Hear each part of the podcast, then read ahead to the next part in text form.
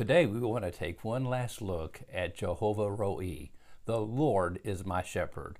Of course, we find this name in Psalm 23, where the psalmist, in his old age, as the sun is setting on his life, pens the great words to this psalm to encourage us after he looks back over a lifetime recognizing that the Lord was truly his shepherd.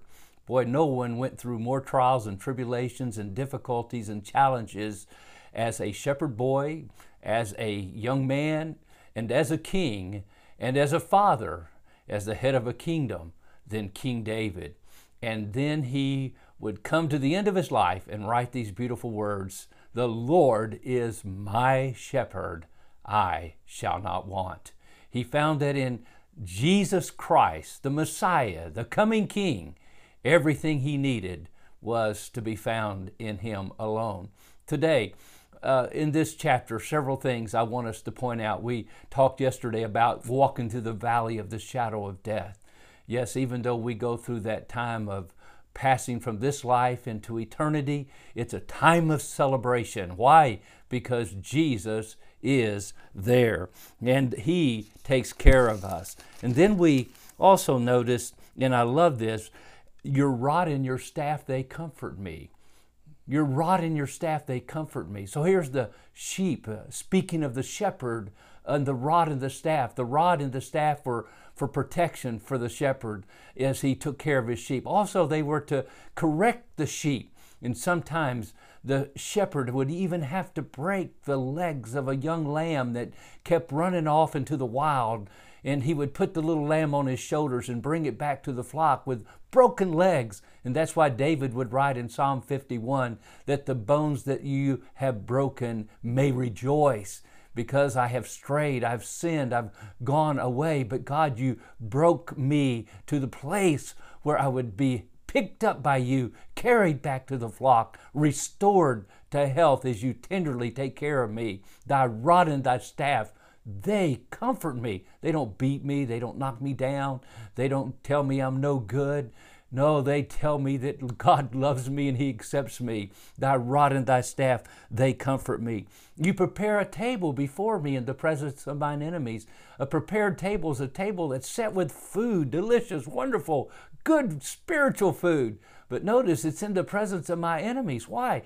When you want to come to eat of the things of God and partake of His nourishment, my friend, the enemies will do everything they can to keep you from reading your Bible, spending time in communion and devotion and meditation. Today we live in the day of the weapons of mass distractions. Mass distractions. Yeah, maybe mass destructions too, but mass distractions. And my friend, Today, God prepares a table there, but we have to get through the enemies of sloth and get through the enemies of, of uh, distractions to sit at that table and eat. Oh, today may we eat of that heavenly food, the Word of God, and spend time with our wonderful Savior.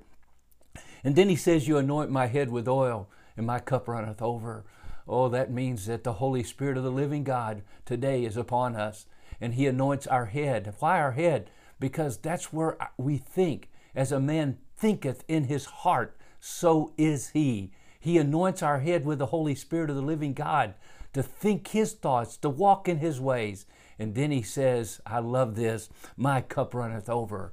Yes, when we uh, come to the Holy Spirit of the living God, remember Jesus said, If you believe in me, out of you shall flow rivers of living water. Why? Because I've given of my Spirit to you. Today, trust His Holy Spirit to flow out of you, and then surely goodness and mercy shall follow me. Now, it starts out with the shepherd leading me, He's in front, and that's how he does it. But I'm telling you, he also has goodness and mercy. Why? We need the goodness of God every day, and we definitely need the mercy of God as we stumble and fall and stray. But it follows us to pick us up like little sheepdogs to bring us back to the fold. And surely I'll dwell in the house of the Lord. Why the house of the Lord?